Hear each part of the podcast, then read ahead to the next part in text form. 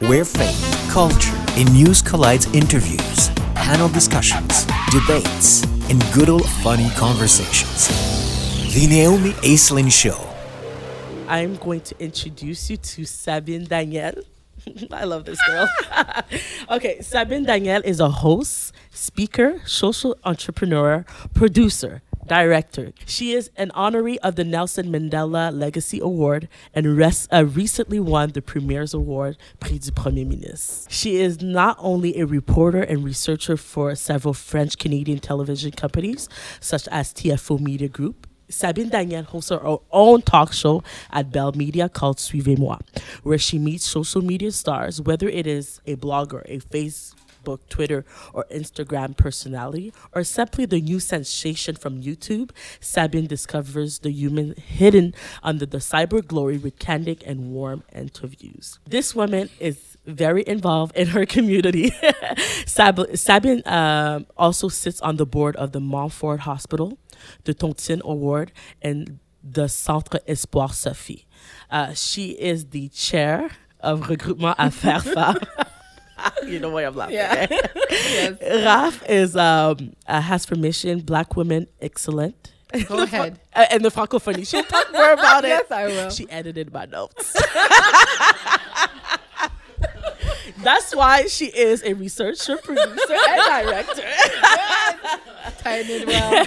With a mission, she has a mission to inform, inspire, and motivate and entertain people. Sabine is not only a rising star of a new generation, but also a strong voice that reflects the diversity in media. This girl is amazing. So help me welcome Sabine Daniel. Yeah. I love this woman. Okay, so before I start our questions, I have to like I have to tell her why I love her so much.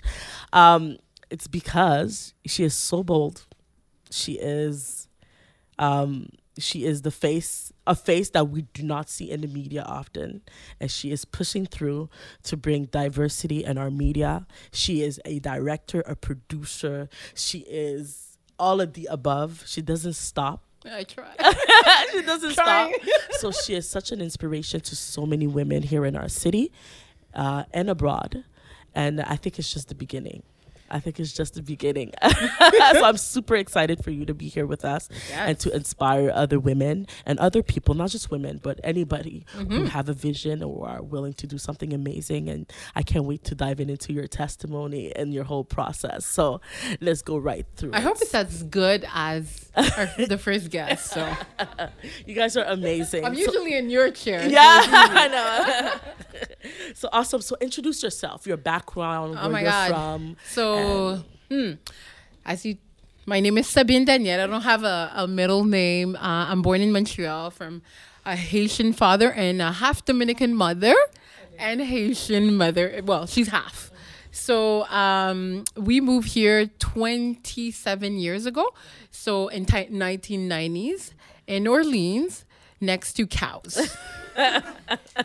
so um, it was culture shock for me because you imagine. know, just like you, I was like in grade six, going in secondaire un, looking forward to be in high school, and I really didn't want to be in Ottawa. So I really tricked my parents into school. My parents were acad- academics. They absolutely wanted me to be in a private school. So all the the schools had exam, private schools. So I just wrote my name and never did the exam. The only school that accepted me was I don't know if you if you take if you go to Montreal, there's a school called Collège Bourget. It's a it's a private school uh, where you get there's a dorm, and I was there for the first year. My parents were in Ottawa, so I was uh, 40 minutes 45 minutes away from Montreal and an hour and a half from Ottawa. So I was really happy. Some of my friends had cars, they would come and see me. So, um, but it was also uh, uh, eye opener because uh, being around um, people that had so much money, I was the only black girl in a private school where um, my parents kind of put all their their change and money just to make sure that I had proper, you know, schooling and they they saw that I really didn't want to be in Ottawa. So when I was there, I, I, I saw people that were 14 years old taking drugs and and it, it, it was an eye opener and i was like you know what? I'm really lucky. My parents like me so much. They're they're putting me in this great school. They're making sure that i'm i have access to everything. And you know sometimes i know they're struggling to probably pay the car or you know so i was like no i'm not gonna get into that. And uh after one year, I think the stress of being in Ottawa and the change was so drastic from being um, in Ottawa from Montreal. My parents broke up. My father went back to to Montreal, and that's funny because we moved for my father. Uh, we have the same story. that's crazy. Literally, we moved to Ottawa with my father, and, and then he left. Yeah, and then we're like, oh, okay, so okay, we're staying. Exactly. Yeah. so and and not only we stayed, so the funny part is like when you're young, you have an idea of how your parents operate. So I always knew my mother was the leader and my father was was not necessarily the follower, but they were equals financially speaking. And when my parents broke up, we literally moved from a house to back to an apartment because I came from a very poor neighborhood in Montreal. I didn't even know it was a poor neighborhood until I moved to Ottawa. I love my neighborhood. I'm sure people are listening from Montreal, and I'm from Parc Extension, and all my creativity comes from there. Um, all the diversity that I know doesn't come necessarily from Ottawa, but it's definitely from Montreal. So, um, so after one year, my parents split, and we moved back to uh, to an apartment and we were used to an apartment, but you know, when you live the experience of the house, right, even though right, I was right. there on the weekends, um, most of the weekends because I was in Montreal most of the time. um, it was a shock and I was I was 13 when my parents broke up, 13, 14. And I remember my mother sat me down with Ingrid, my little sister, and she's like, you know what? Um, I'm going back to school. And you guys are gonna go back to school, but I'm gonna do everything to make it happen for you guys. You guys are not going to miss one thing. But all I want is for you to for you guys to be out of trouble. And I have to put in context. Yeah, I have to put in context. I look similar to what I'm looking like that at 12. I had I was fully shaped. so boys were coming in uh, at a very fast rate and my mother was like, "I don't I don't want you know what's good for you. If you get in trouble, it will be your trouble, not my trouble. So that was, you know, I for those who knows my some people know my mother. She's quite direct, but it was interesting to see my mother saying, "You know what? I'm going to do everything possible for you to have the best experience, but y- we have to work together." Right, right. It was not the Haitian mother right. that was like, "Do as I say." Right, right it was more of a collaboration. And I remember she said it once, and I said to my sister, she's gonna go to school, you're gonna cook, and I'm gonna clean because Ingrid loves to to cook, and I don't like to cook. and uh, and basically, my mother for five years did her BA in um, nursing, and she was never there. We were home. We had activities. People, guys could like at that time because we had no supervision, right, right. people could have come in and out, but we were strict. We were like, we're not gonna get in trouble, Good. and we never got in trouble. And uh, and also that's when uh, was it I, like the fear of your mother? What what?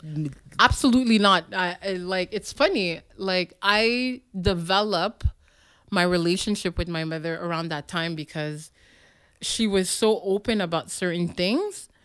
Um, that we had no choice to trust her. You know and i and, and I, I saw the fear. It was the first time i saw her guards down.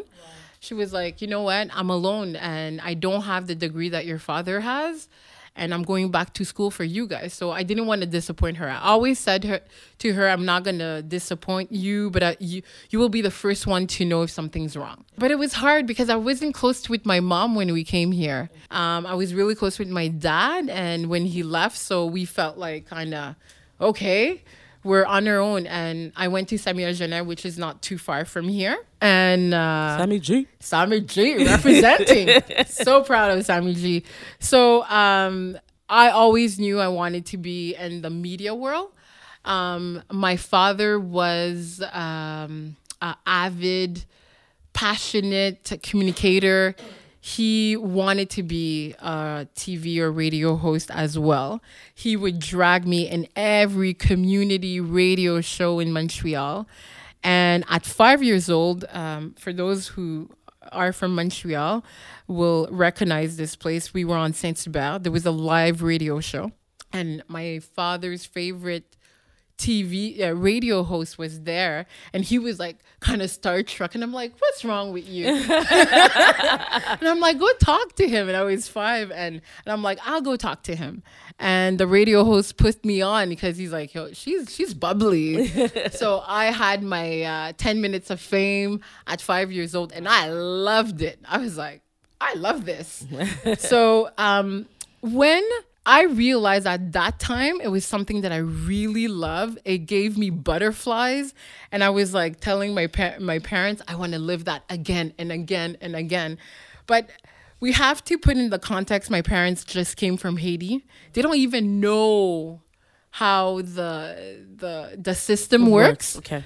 Um, so for them, they're like, okay, she just likes that for now, and we'll we'll see we'll see how it goes. But it never g- gone That away. fire was still in the there. fire was there. So whenever I would see, like when I started reading, I would see auditions, things like that, and around seven when I turned seven, my uh, godmother got a job on TV. She studied communication at l'UQAM.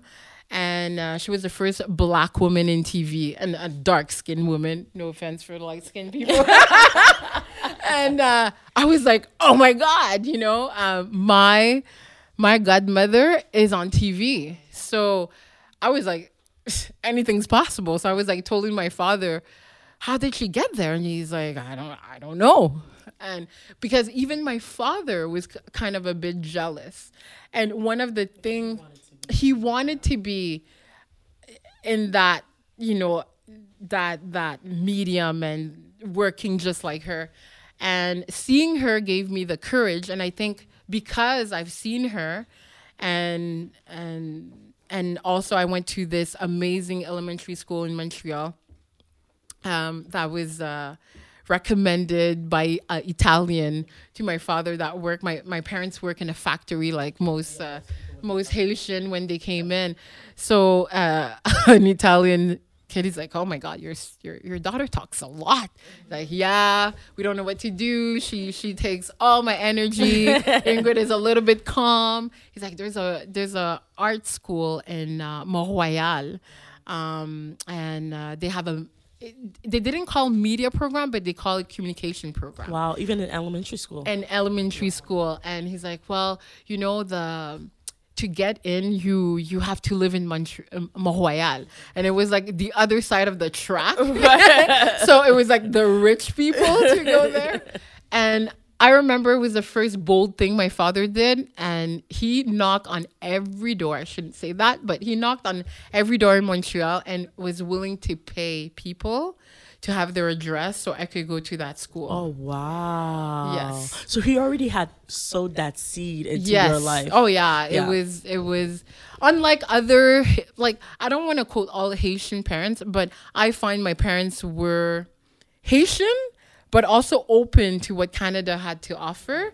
And they're like, if we can't have it, we could give it to our kids. So they let us be able to be free and to dream. And one of the things that I like my father did, he's like, you know what? I'm gonna knock at every door. The first person that you know gives says yes, I'm giving him giving them five hundred dollars, and that's what happened. He gave uh, someone five hundred dollars every year for me to go to that special school in Wow. which was amazing. That school literally planted the seed of leadership and arts. I cannot stress. Somebody asked me recently, "What? How come you're like that? And you've been like that since high school, before I came to to uh, to Ottawa." And I was like, I had this um, when I went to that school. It's called Algonquin. It no longer exists because the program was so expensive and it was a public school. But you had to have an address, like I said. You, it, was like une école de quartier, but only accessible to the rich. So again, only black girl. And uh, some some people were Greeks and they did the same thing. They they knock at Oh. doors. So, your father was not the only one. He was not the only one, but there was an, a teacher called Madame Wegman. Madame Wegman was a survivor of the Holocaust. Wow. She was physically different. The the best adjective in, in French would be une femme plantureuse. She was like six feet tall, super elegant, always like you wouldn't you, you would think that kind of woman would not be married because she was so different. She was bold, big, and beautiful. But she was also very comfortable with who she is. And the first class we had with her, because I had it, her from grade three up until grade six, um, she showed us her the stamp that she had from Holocaust. She's like, you know what? I was a child that survived the Holocaust, and I'm so blessed to be in Canada, and I'm so blessed to be a teacher, and I'm gonna share my my knowledge. And I was like, what the hell is Holocaust? This girl is tattooed with numbers, and I'm like, I I was like, you know, and I knew it was a special school, but I didn't understand it until she shared her story, and we read the book, the Anne Frank. And I was like, oh my God. And what was special about this school, every Friday we had um, sortie éducative, sorry for the French, but we would go to a, a museum or somewhere where they cultivate art and they cultivate uh, cr- creating stuff. And uh, Madame Wegman and I was like, this is this is cool. You have school from Monday to Thursday, and Friday we're going out. And that my third year, I really understood that we could change the world, literally. And grade four was when things were coming together. Um, we had. Does people know the book Caillou? Okay, so so listen to this. And I just found out recent, like not recently, probably five years ago. So um, Madame Wegman wanted us to really enjoy writing. There was a big problem with uh, newcomers, kids couldn't write French Okay, at, okay. at that level. And in Quebec, grade six, you have to do the exam from the government. So she really wanted us to really master and, and fell in love with the words and stuff. So Madame Wegman uh, signed up uh, the class for a contest to write a book pour le Salon du Livre Okay. and we had two students from l'UQAM. One of one of them was the creator of Caillou. At that time, she was only a student trying wow. to yes, Hélène Desputeaux, and she she was like the mentor that would that would help us uh, put together the book. So writing to publishing. Oh wow. So How old were you around that? Do you grade remember? four, I think ten, Yeah. Think nine, ten. Ten. No, yeah, nine, ten. Yeah. So that experience, I was like, oh my God, whatever that world is. I only remembered she went to l'UQAM. And I was like, I'm going to that university when time, whoops, time will come. Um, the time will come. And so we wrote a book. All my class wrote a book. We we had a launch. Wow. We went to Le Salon du Livre. I was sold. At the end of the year, I was like, whatever that world is, it's my world. And uh, I remember Hélène Desputeaux, she's like, you know, you really like that. You really have that idea. You have concepts and stuff. And I remember my parents got into it, and I could see my father was really like communication was his thing. And he's an architect, but has nothing to do with uh, communication. And I'm like, I don't want to ever feel that way. Knowing that you could be good at something, but you're doing some completely something opposite. It pays the bills, but it, it's not something you're passionate. He would help me. He would help me do my homework just because he felt like he was Oh, like a a student, you know. he was living Yeah, vicariously, vicariously to me. you. So um so we published the the book and that was that was an amazing experience and in grade 6 the year that we decided to move I won my first prize uh, from the government of Quebec and it was such a big thing in my family and also for the school because I was a minority and unfortunately I didn't go uh, for different reasons because I don't know. My parents probably didn't have the money to go to Quebec City. Didn't, and I remember To be- get the actual prize, you mean? to actually get the prize. Okay. Yes, we had to go to Quebec City and the school was having financial problem because we were doing so many activities. uh, yeah. Exactly. So um You gifted kids are expensive. yeah. Yeah. well gifted. I think you know what? Madame Wegman install instilled in me and in the class there's other people on my Facebook that went to my to that went to that school that anything is possible. You have to have the vision. Uh, money shouldn't be an obstacle. It should be it should make you more creative. So that kind of stayed. Um, when I when I came to Ottawa, uh, the like I said, like you said, it, it was the first years were very, Very difficult. Very and I think around grade ten, TFO, uh, which is a Télévision Franco-Ontarienne, came to uh, Samuel Genest and do did uh, open auditions. And I was like, I want to be on TV, so this is great. So I was one of those bold little girls that think, uh, you know, anything is possible. And I did an audition, and they really liked me, and I've worked with them ever since. Wow. So you still work for with TFO. TFO, and That's awesome. also Rogers at the same time. I could say Rogers opened their doors, um, their doors to do volunteer work. They, they were looking for volunteers, and and I was like, okay, this is great. This is a great way of practicing and everything. And so I joined Rogers to Rogers anything that was related to the media. Right. I did volunteer work, uh, CHUO, and um, when I turned 16, TFO had this uh, uh, contest where they were looking for reporters, and they were gonna pay them, and they were gonna give them a camera. Um, and the um, the training to be like a, a full reporter. I was like, I told my mom, I will do anything if she buys me a camera, I needed to practice. So the whole summer, I practiced because I knew that contest was coming in September, and I had my cousin from the states coming in, and I'm like, "We're gonna, we're, we're, I'm gonna get my mother to buy a camera, and we're, I'm gonna practice all summer." So I would go downtown, do live, well, not live, but pre-tape right, stuff to be comfortable in, around the camera. Camera. Okay. So when the contest started in September, uh, within I think I, I sent my the deadline was at the end of September. I had sent it two weeks prior, and they were like, "Whoever that girl is, we want her."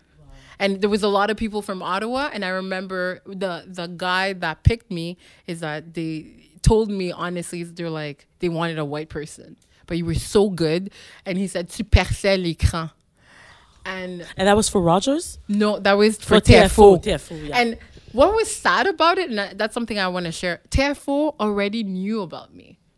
Right, because you did the things previously. Exactly. And a lot of people were against it. They wanted the white, blonde, blue eyes girl to represent Ottawa because they were they were ta- they were taking one person from different region and to represent for the whole year. And it, and he he fought for me. Literally fought for me and I- and I was like, "Oh my god, this guy doesn't know me. I'm 16." and and I got the job and I was a reporter for that a show called Volt. Every month I had to do a report, um, like basically do the writing, the cutting, the editing from home. My mother didn't have the tools, Right, right. so I would go to Rogers and I'm like, let's do this, and and and they wouldn't be allowed to do so, but we would do the editing. So that's how I got the experience of being be in front of the camera and and behind the camera, and that's how it started. So if we fast forward to now, yeah, now Um, and we let's go to our second question. If we fast forward to now, what were the hurdles that you had to overcome to get where you are right now? Because it seems like you have a long journey. It seems like it's a long yeah yeah, you have a long journey, Yeah. but now like last week you won the Premier's Award. You are a Nelson Mandela honoree. Like, what were the hurdles, Hurdles? uh, hurdles and insecurities that you had to, like, personal insecurities that you had to face to make sure that you continue the process? So the first one that my friends are will say, and my sister who's watching, is definitely I had uh, I was really insecure about my body. Um, you know, I've always been a little bit round and everything. So on TV, I could I couldn't see no one that looked like me. You know, so that was really hard, and I knew I wanted to be in that field. And also, there there was no YouTube, there was no nothing to prepare yourself. So you really had to be creative. So that was one thing that was really difficult for me in high school because I didn't look like my friend. I was never as slim as my friend, and I wanted to be in TV. And I at that time, my my crew of girl, one was a model. and was traveling the world, and she's like, "You could do it. You could do it." And That other- always helped to have a model friend. yeah. oh no, she was good. You know what? I will tell That you. that's a full boost of confidence. No, no, but you know what? she was amazing. I will tell you one thing she taught. She she really was um her name is Carla Benson. She's from Orleans. She won at age 14 a contest at uh, Place uh, uh, Saint Laurent. And I remember, like, she doesn't look like nothing when we were at school with her uniform. But when I saw her on the runway at Saint Laurent, because there was a contest every summer, they would pick a model, a local model. She looked bomb. I was like, you know what? She goes in and she does it. She knew her stuff.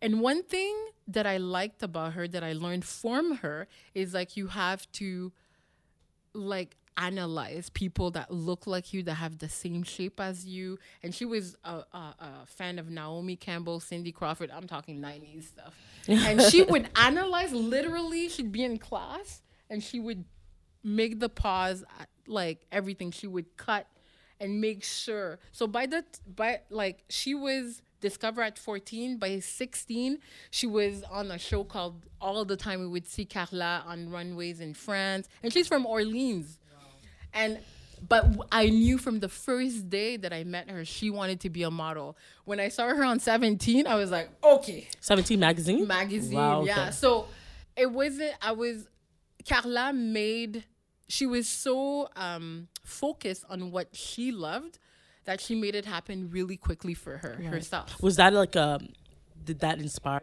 you? Definitely because she wasn't into school, but she knew she was gonna be a model. and I was like, you know, she the way she would operate is like she would know her craft. So when I saw her in the model, it was she owned it. And that's one thing from her that I learned. If you're gonna do something, go bold. You're already black. You're already this. you're already that. So might as well go go, all the way. But going back to the insecurities, now that you know you've won all these awards, and actually I could name so much the awards that you've won. I think on your if you go on the website, you'll find a list of awards. so I, you know what? I gotta mention that. I think people see it like I've won a lot of awards. True, I, I admit, but it took a long time. It's like I remember I, I felt bad for the award that I won this weekend. The and and for some reason she's like Sab, you've been working since you're 14. People don't know what you. It's like c'est tu récoltes que ce que t'as semé. It's just happening now. So for some people it takes five years, two years. It's like 15 years. So so you've uh, earned. You say like you've earned them because you worked hard for them. You've been in the business for a long time. yeah, well. Do you still feel like c'est comme l'imposteur? syndrome de l'imposteur? l'imposteur. Sometimes I feel like it because people don't know that I work full time, not necessarily in that business. Uh, sideways, like you know, um, I have a BA in journalism and I have a degree from Cité Collégiale uh, from public relations. So I also was scared to go all the way in media because I knew how difficult it was. And when I went to to l'UQAM, they really broke me. They told me you're too tall, you're too curvy. Oh yeah. And um, for those who, who don't know l'UQAM, for the pro- journalism program, they only take 40 people, only, and usually half of them pro- uh, half of them graduate. And because I went to La Cité, unlike uh, unlike the our first guest, La Cité prepared me to literally put l'UQAM down.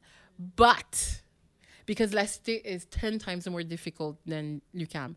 l'UQAM, what's hard to what's hard to do is to get in because there's a lot, c'est très contingenté.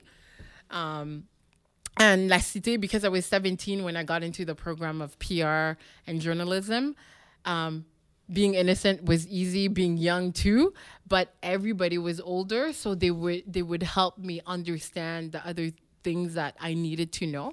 So I would say one of the hurdles was life experience. Going into journalism with no life ex- real life experience is really hard because when you're interviewing somebody that's older than you and you're talking about, oh, how's your kid? I don't have a kid right now, but I, I see my friends. When you know what's going Right, on, right, you right. can ask more in depth questions. But um, it, it was really hard when I was 17, but it really prepared me for um, l'UQAM, and l'UQAM was literally easy for me compared to La Cité. Pff, it was.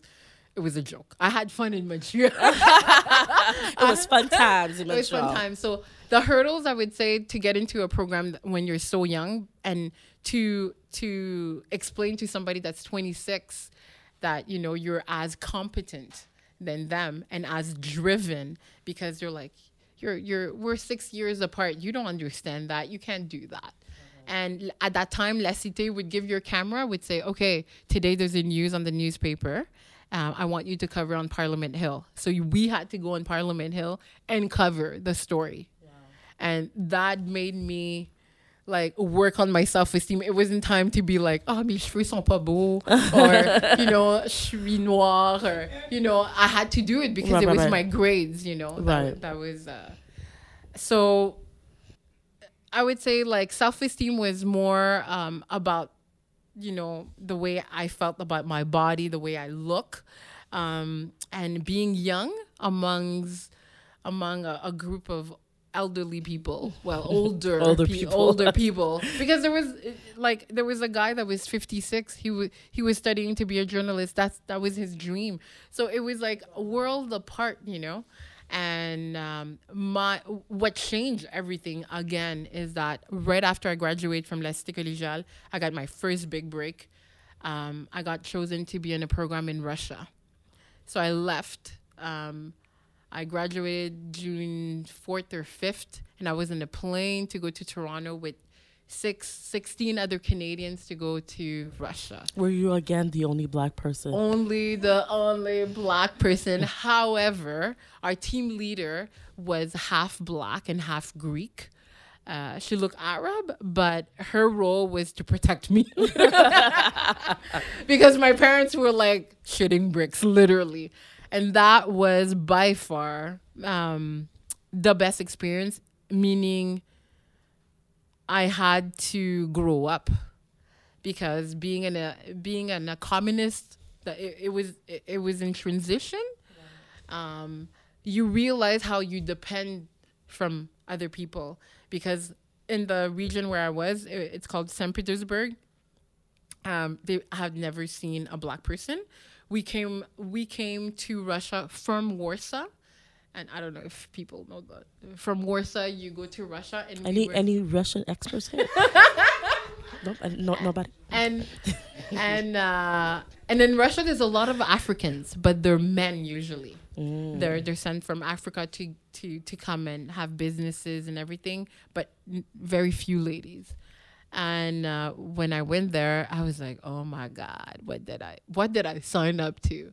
And it was it was I I didn't know nothing, no word from, you know, I knew that and yet, and I had the best host family, and I had brought them the film of. Um, my God, I forgot the name of the movie with uh, Whoopi Whoopi Goldberg, the one she won an uh, Academy Award. Oh, Ghost. No, the, again. where- Oh, uh, Color Purple. Color Purple. So I I brought that movie for some reason. That's a chocolate. I know, I know, but that movie is rough, girl. I know, but they had to.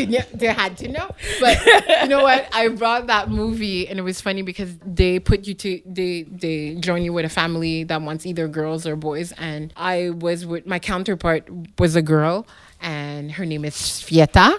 And uh, we had a lot of in common on paper, but when we actually met, it, it wasn't too, it wasn't easy and uh, we my host family wanted boys because they had a farm they had a potato farm and they had a kolbasa. It's like les saucisses because they eat a lot of it. And the host father came, and it was so weird. They were it wasn't really well organized, so they were picking the people they wanted. So Were you the last one picked? no, I was the first one picked. She's like, that black girl over there. So Sasha was 14. Pieta. yeah. He's like, oh my God, her.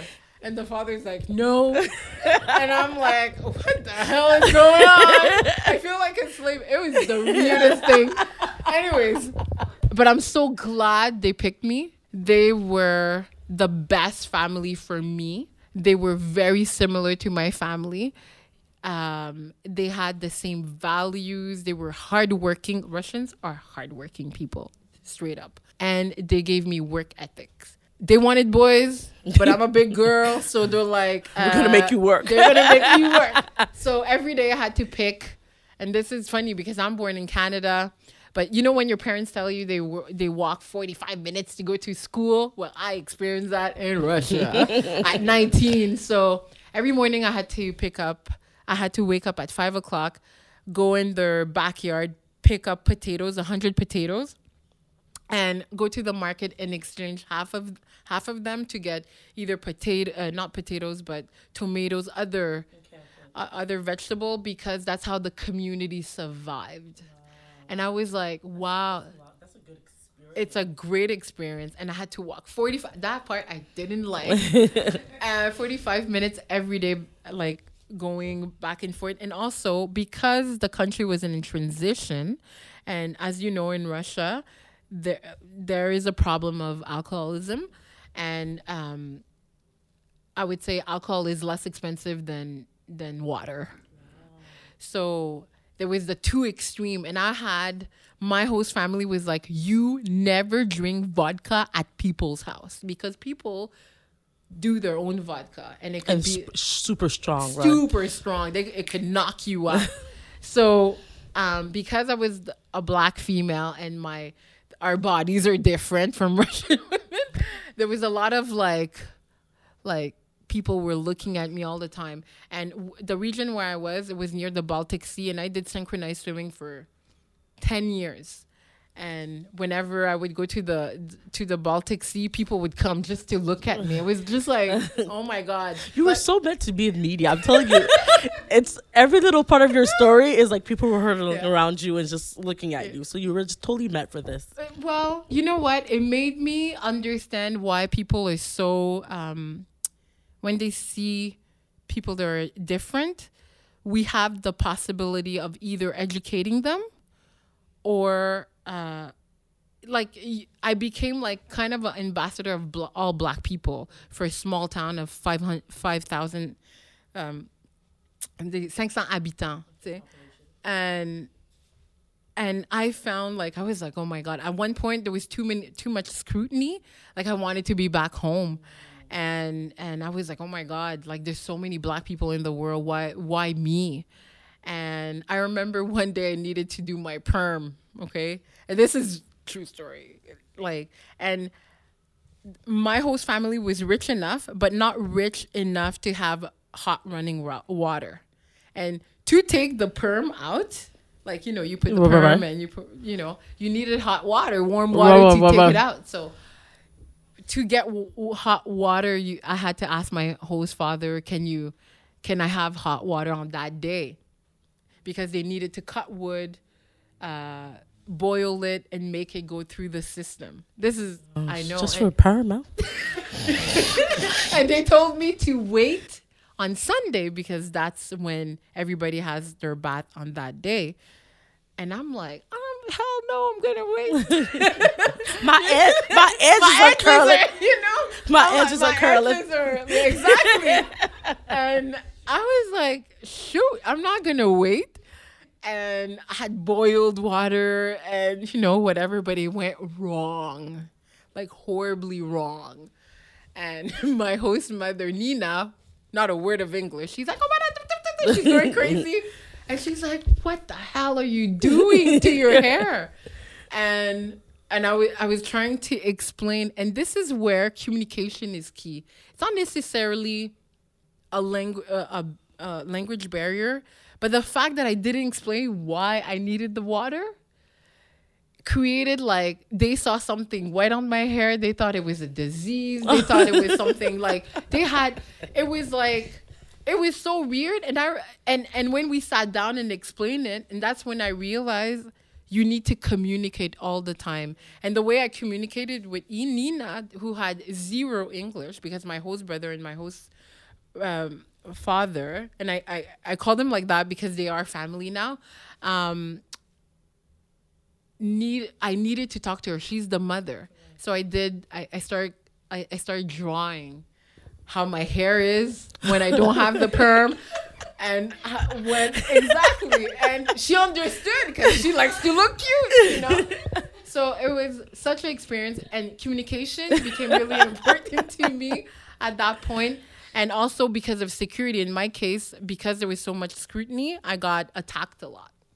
And yes, because I'm a girl, I'm 19, young, and you know, people do drink alcohol and people want to get to know you, touch you, and stuff. So I had to say at all time where I was. And there was no cell phone. We're talking 1997. It's exactly 20 years that I've been there. And that's when I realized, my God, we we always need somebody to protect us, and that family protected me like their own kid.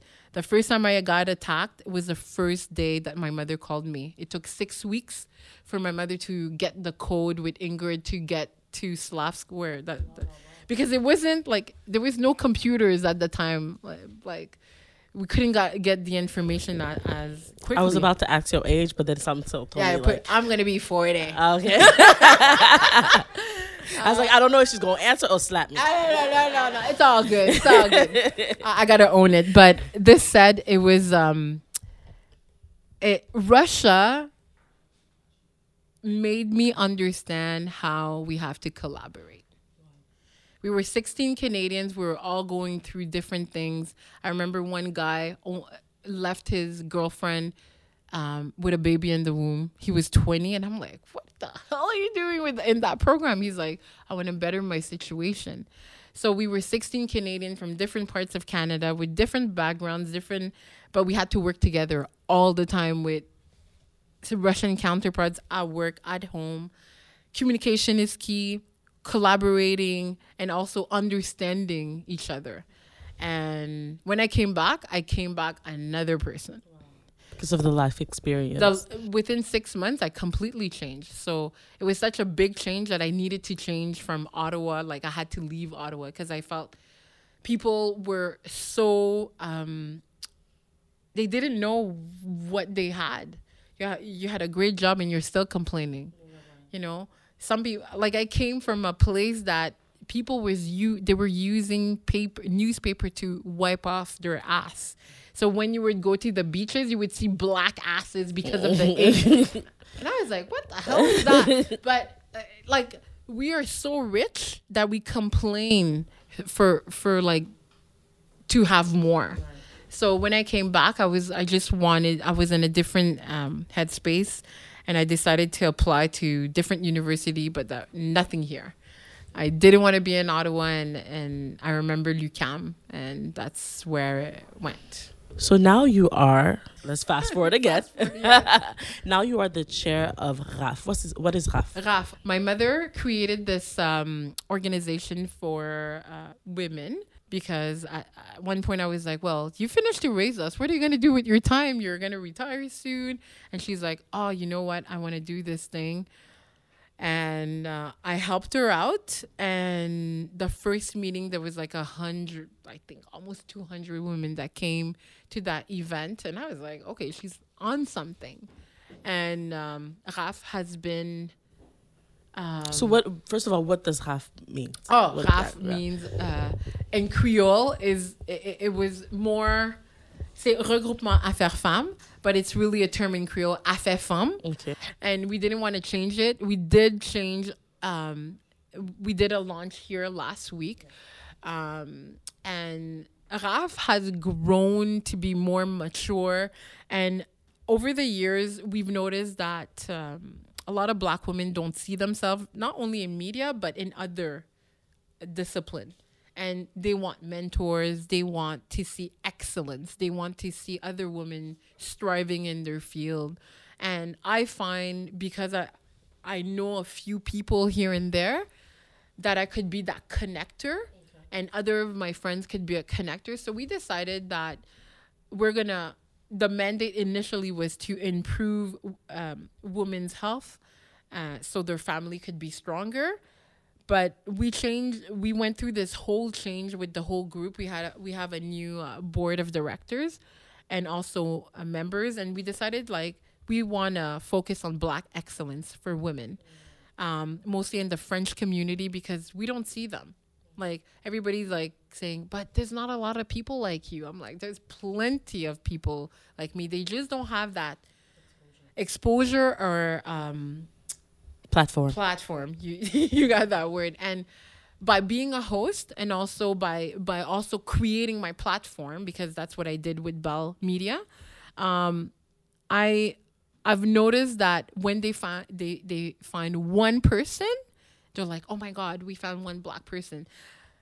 But when I bring other black people, like whether or black people or ethnic people, they're like, "Oh my God, there's there's a lot of people doing great things in the community," and after they just hired them for other things, I was lucky enough with Bell, and we're gonna go back to Raf, but with Bell, what happened is that in a very weird moment in my life, Bell called me and offered me a uh, my own show when I least expected it. And I said no because I'm like, yo, it's not that. It's not a good time right now in my life. And they came back. And now, what I find is like the same pe- person that gave me my job are giving jobs to other black people that I brought in my show because they saw the excellence. And that's empowering to me.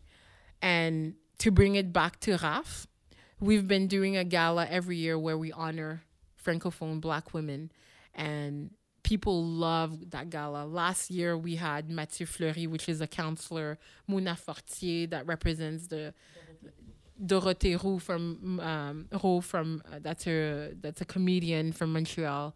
Um, people were like, "Oh my God, Ottawa has a lot." It was an to offer." excellent gala. Yeah. I had- oh, yo, yes. yeah, I had the come. opportunity Yeah. to attend. It was an amazing gala. And I was like, we've been doing this for the past 10 years. But there was something magical that night. And people finally, I think a lot of people really realize that we have excellence around us, but they don't open their eyes or people don't don't want to showcase what they do well. And this said, uh, this year the gala is gonna be even bigger. We have huge sponsors. We have great people that decided to take part in it. And hopefully, if you know great women in the community, submit their names because we want to get to know them. We want to showcase them. Um, for me, what's really important for Raf as the chair is to see my sister shine. I like to see like other people that could experience what I what I've experienced. Like this this weekend, this Monday, I met Michelle Obama. I went bunkers, um, you know, and and because of Sophie Grégoire Trudeau that I had a chance to interview, she's like, I'm gonna make you meet that girl. And I'm like, okay.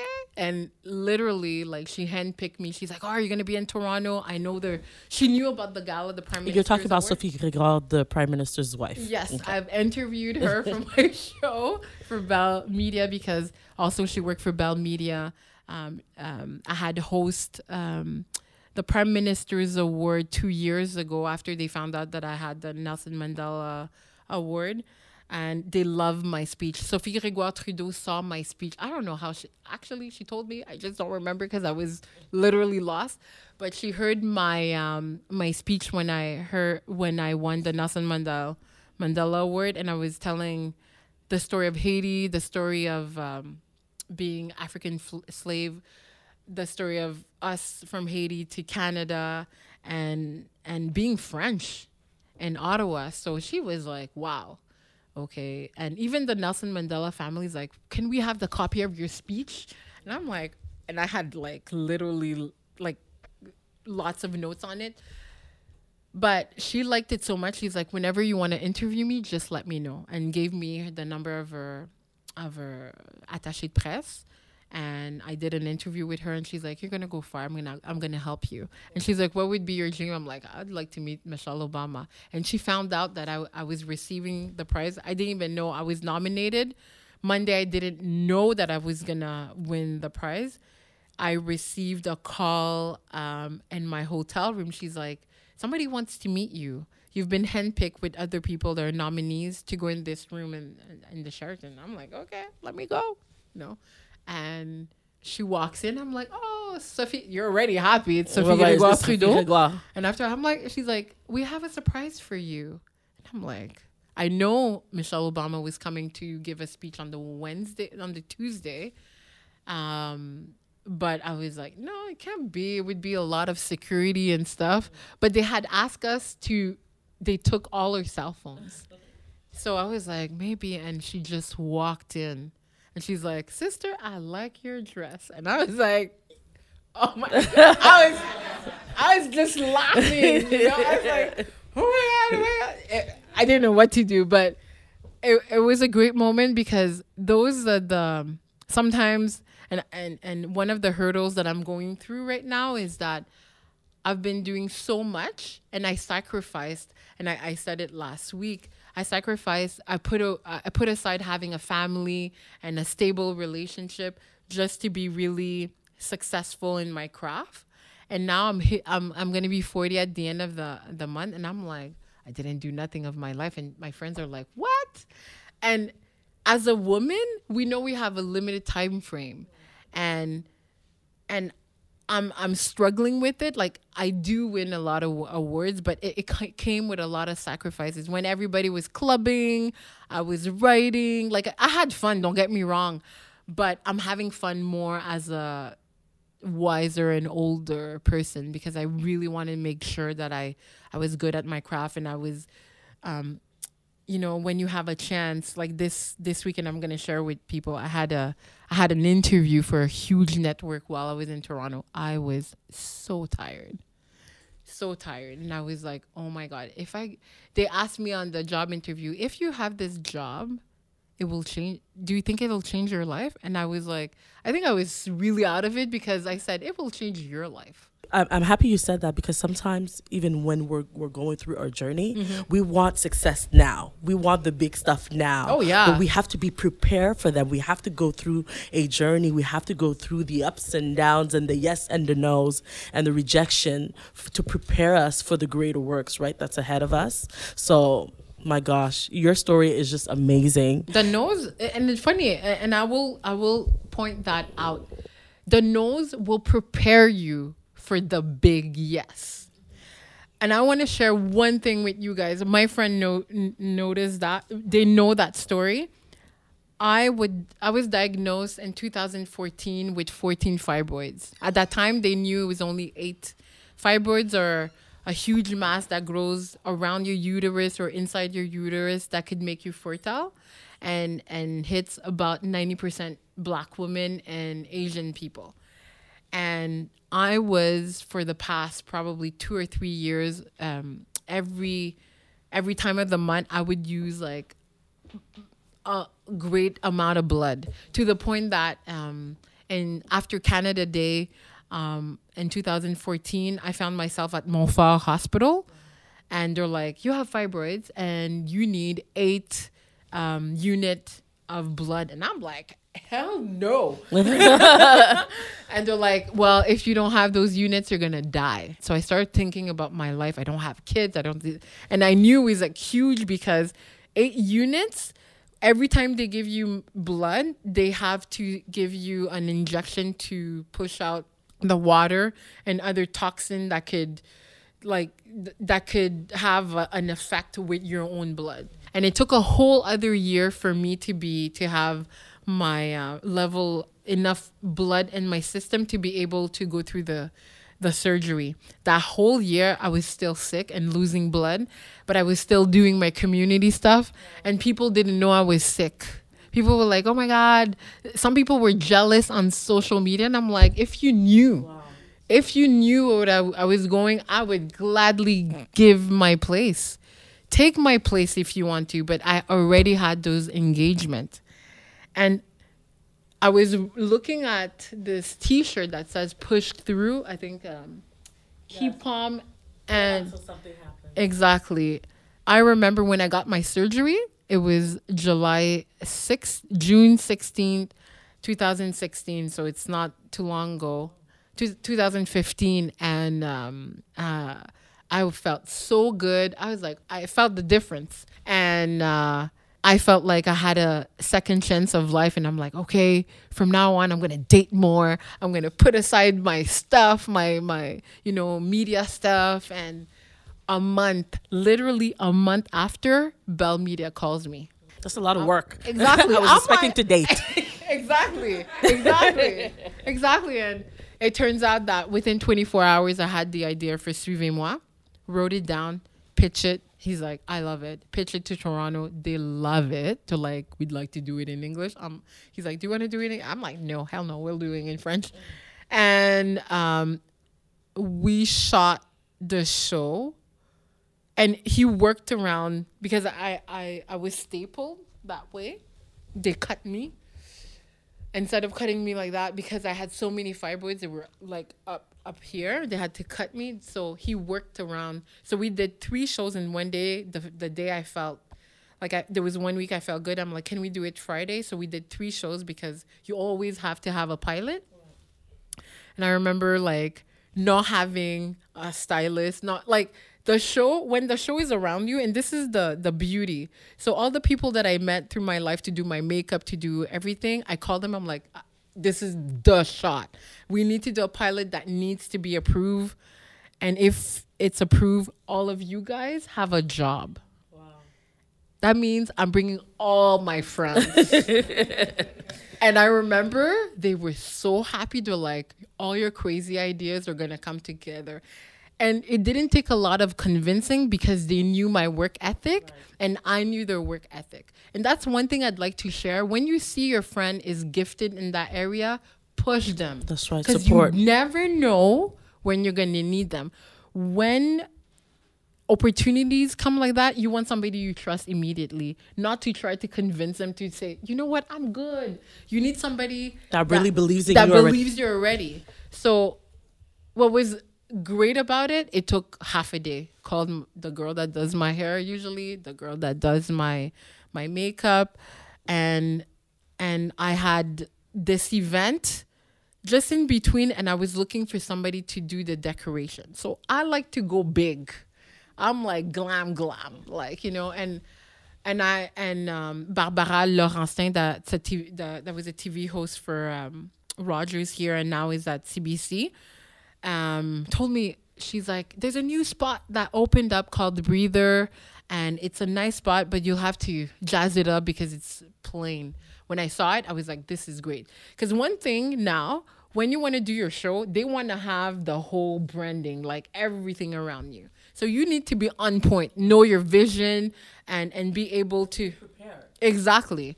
And i was like okay i didn't have a decorator and it turned out that I went to an event just like that one for women, and um, and uh, at the end they're like, uh, uh, "Does somebody need prayer or or wanna wants to say something?" He's like, "Well, I'm looking for a job. I'm a decorator. I'm amazing and everything." Turns out I called that girl, and she's been doing my show for three years. She's been doing CTV morning morning live. She's a black girl, St. Lucian girl.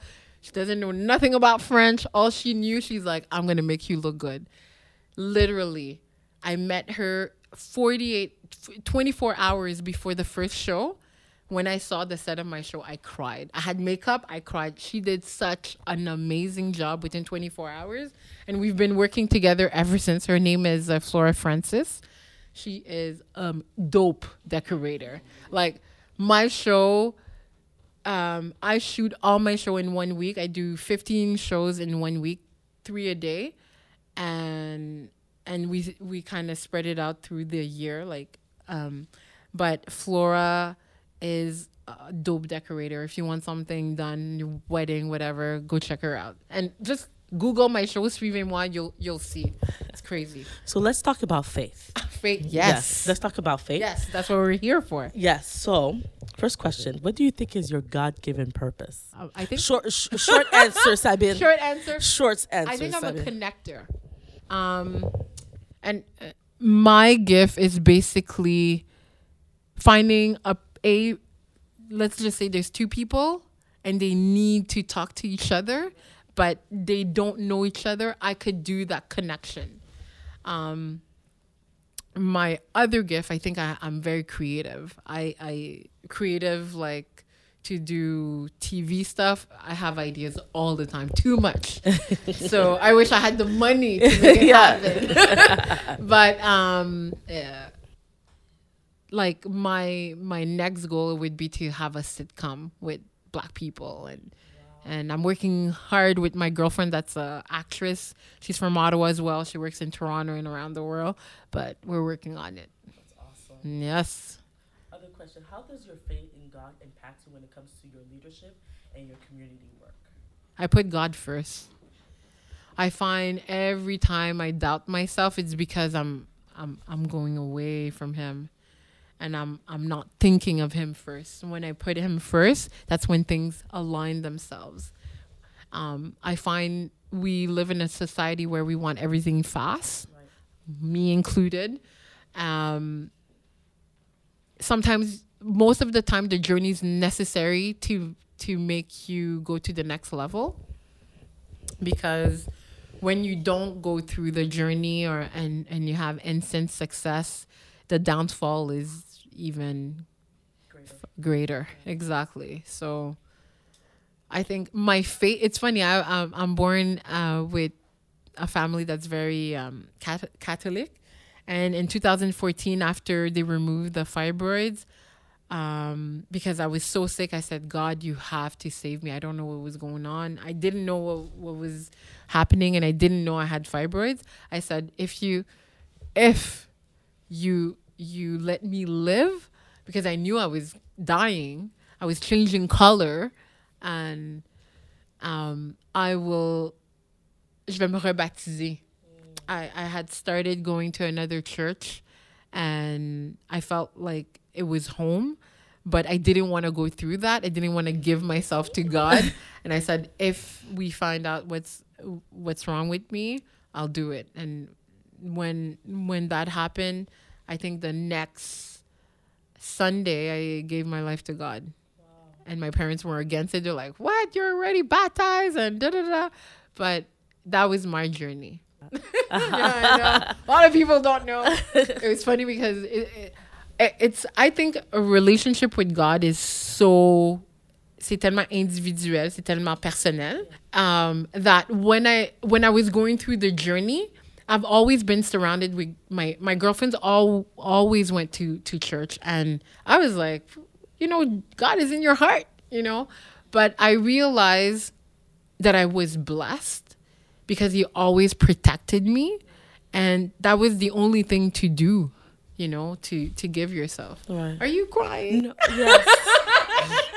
don't cry but um yeah and you know like you know learning learning to put god first is is um a daily like i start my day praying in my bed every day because i'm actually fulfilling my dream in a bigger way you know?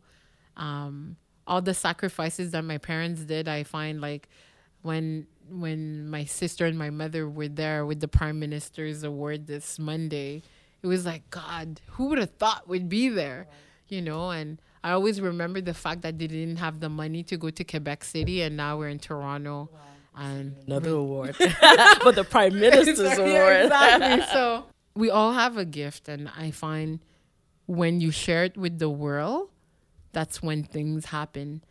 And I remember when I was 14, people would see me at Rogers. They're like, "Oh, what is she doing at Rogers? What is she doing at?" Um, she's doing at Rogers. She's not pretty. She's not this. And it came from my own community. You're okay. You know, you know, you know when you have a tear, Yeah. and then the makeup gets in your eye. Uh, it's burning, people. It's yeah. burning. Take care of it, girl. Yeah. Take care of it. Go ahead, go ahead. but um yeah you have to share your gift because I find so many people are hiding. They're not sharing their gift and that's why I love social media. I'm I'm always on social media unfortunately. But I like to showcase other people that have like I find I have a platform and I use it to showcase other women. and that like i could testify to that like you you really showcase other people you always supporting other people and always willing to con- like you said connect connect yeah time. because i'm like they just don't know. Sometimes it's a question of like they don't know this person could help you. And it just i find people were helping me all the time. That's the least i could do. And if we don't help each other trust me other people are not going to help us. So you have it, it it's a you got to give to receive. And you're going to receive from a person you don't even expect. Back to. That's so true. Exactly. So so my like my last big question. Big question. If you had the opportunity. Oh my God. To have a family. it sounds so uh, like I shared that last week.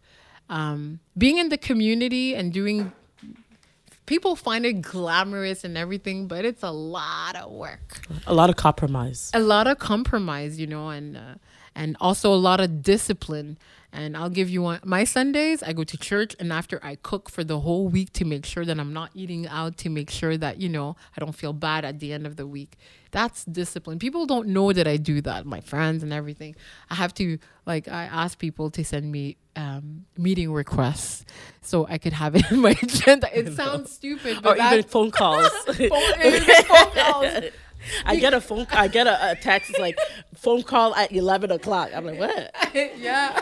it's a scheduled phone call it's I have to be that disciplined to have the level of success that I expect myself to have.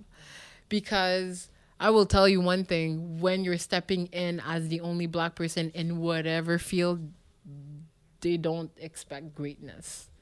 So you gotta you, you gotta step up to the plate and and not just go bold because that's the way we have to do it. So um yeah, I have to book everything.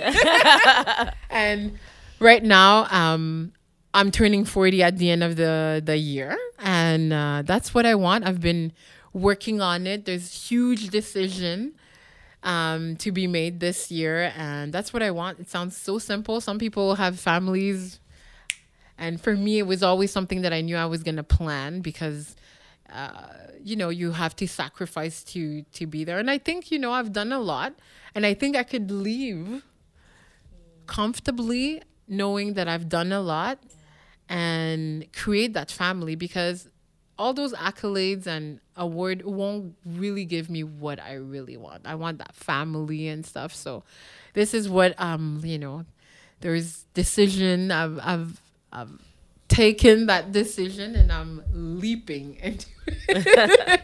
That's Yes. awesome. yes. All right, so let's go into our final questions. There are funny lightning questions. Yes. Okay, so going to the movies or Netflix? Going to the movie. Really? Yes. People still do that? You know what? I find you can do Netflix from like we get too comfortable, you know.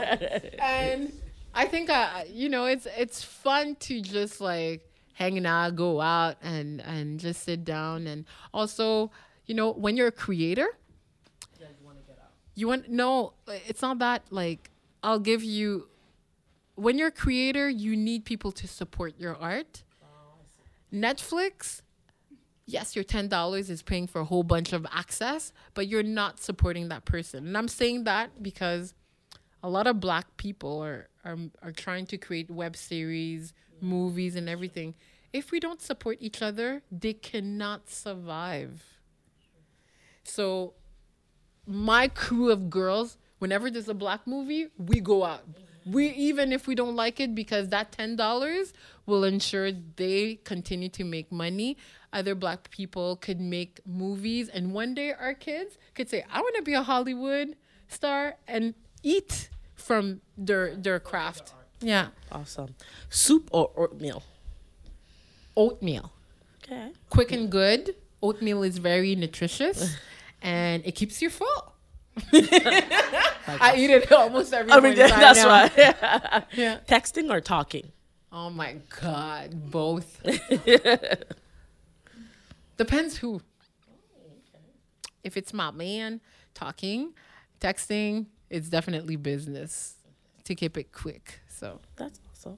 Your childhood nickname? Buna from my gr- Buna for like Sabrina, I guess. Okay. My grandmother calls me like that, and right now, um, you know, we're we're about to lose her. She's in, pa- she's in palliative care, and um, you know, she came uh, for for my my birth to Canada, and I've grown up with her. So, um, yeah, it's a it's my- forever. forever, ever, ever. Favorite ice cream flavor? Uh, rum and raisin. Very Haitian. All Haitian. Like Yeah, yeah, and so true. Okay. Waiting to Exhale or set it off? Set it off. Set it off. Yes. I'm. Uh, I like to set it off. One, I like being around sisters, like girls and everything, and I find together we could do a lot. And even though like they rob a bank, if I remember, they rob it well. so set it off definitely. Yeah. Hip hop or R and B? R and B, hands down. 80s, 90s R and B. Nineties, nineties, nineties, totally. Your favorite childhood memory? Um. Uh, communion. How do you say that? Communion. Communion? So I grew up in Park X, which is known now as a very uh, poor neighborhood. But for my communion, my mother invited all the Haitian families that she knew, and um, I wanted a piano at the time. People gave so much money that I had not only the piano at the well, not like they were able to buy the piano piano, okay. and have um, I have classes for a whole year that was paid off Oh, with the money that was given, and that I remember like I felt so much love because that's the only thing that I wanted. I wanted to learn piano, and that's when I I also realized you have to give. You know, they're like, oh, ti mo na nga me, really nga me jouer. Like, you know, um, like I think people saw the light What she in me. said. Oh yeah, we have to translate, translate. She likes to laugh. She likes to play. That's yeah, and I find that because they felt like I brought light to them at a like a very un- young age, I was just very a happy child that they just wanted to make me happy. So I find I like making other people happy and my community happy. It is something that's really important to me. Um, and when I talk about community, it's mostly black French community, just because we're underlooked and there's so much talent. I'm like, how do you not know those people? Like, you know, that's why I usually I use my platform to bring light to other people that don't necessarily have the platform and give a butt kick to some people that needs that push. Sabine Daniel is A creator, I think. I I like to create, um, and I want to procreate. Um, and Sabine, yeah, is a creator. Everything I've done, I've done it from ground up. I've had help from friends and people that I didn't know. And I hope that I will be able to do something that will change the game for a whole community. And when I say community, is that my idea it would be like to have something like a black BET. So people like if your kid wants to be in communication, he knows he could have an internship with without going to those big corporations. Because now com- like having an internship right now in any network is a competition.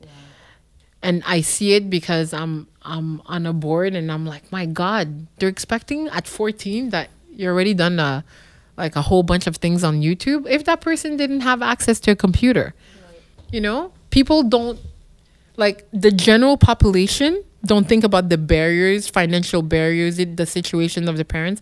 Passion is not enough now to make it happen. Before I find we had that possibility of being creative and stuff, but now like when you think of it, yes, the internet is great. You got to have a f- cell phone, but if the parents doesn't have a cell phone or doesn't have that last version of cell phone where you could film and do lives and stuff, it's a barrier. So having a place where people could flourish and test it out um, whether it's communication, art, or dance, or whatever, we have to create those spaces for people that don't have access to it. And we know a lot of people. Like we don't need to far to look far. We all know somebody that's struggling that wants to do something, but the money is a barrier, or the you know they have kids. They're they're. My mother was a single mother for, for since I'm 14, and she went to school you know like if we were younger she wouldn't be able to go to school so those are all barriers that that keeps our people down Thank you so much, Evan. Thank you for being oh, part of our first episode. That was an yeah. awesome interview. Thank you for sharing your journey, your testimony. Uh, now we know where you're from, and now we know where you're going. So thank you. So tell the people where they can find you, where they can find you on the social media platform. So you could find me on uh, sabinedaniel.com.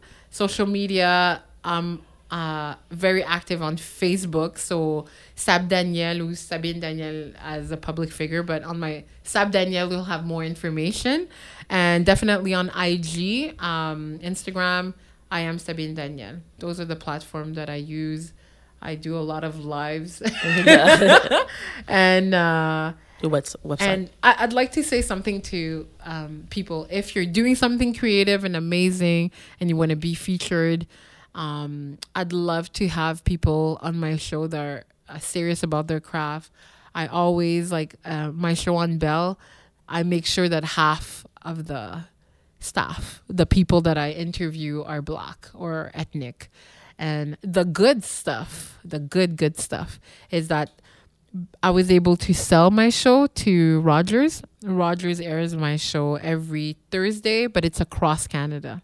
So it's like a bigger platform. So you see, by creating my platform, I'm also helping others having a bigger platform across Canada. All right. But thank you so much, Xavier. I hope you guys really enjoyed um, the first episode of the Naomi podcast. Um, I'm like I'm I'm thrilled right now. Like I, there's like an overflow overflow of happiness going on right now because I think we had the opportunity to hear two wonderful people who are doing such amazing work in our city and it's so inspiring and I hope this episode inspires you. Stay tuned for more. So, this was the Naomi Aislinn podcast. Thank you. More and more to come on the Naomi Aislinn Show.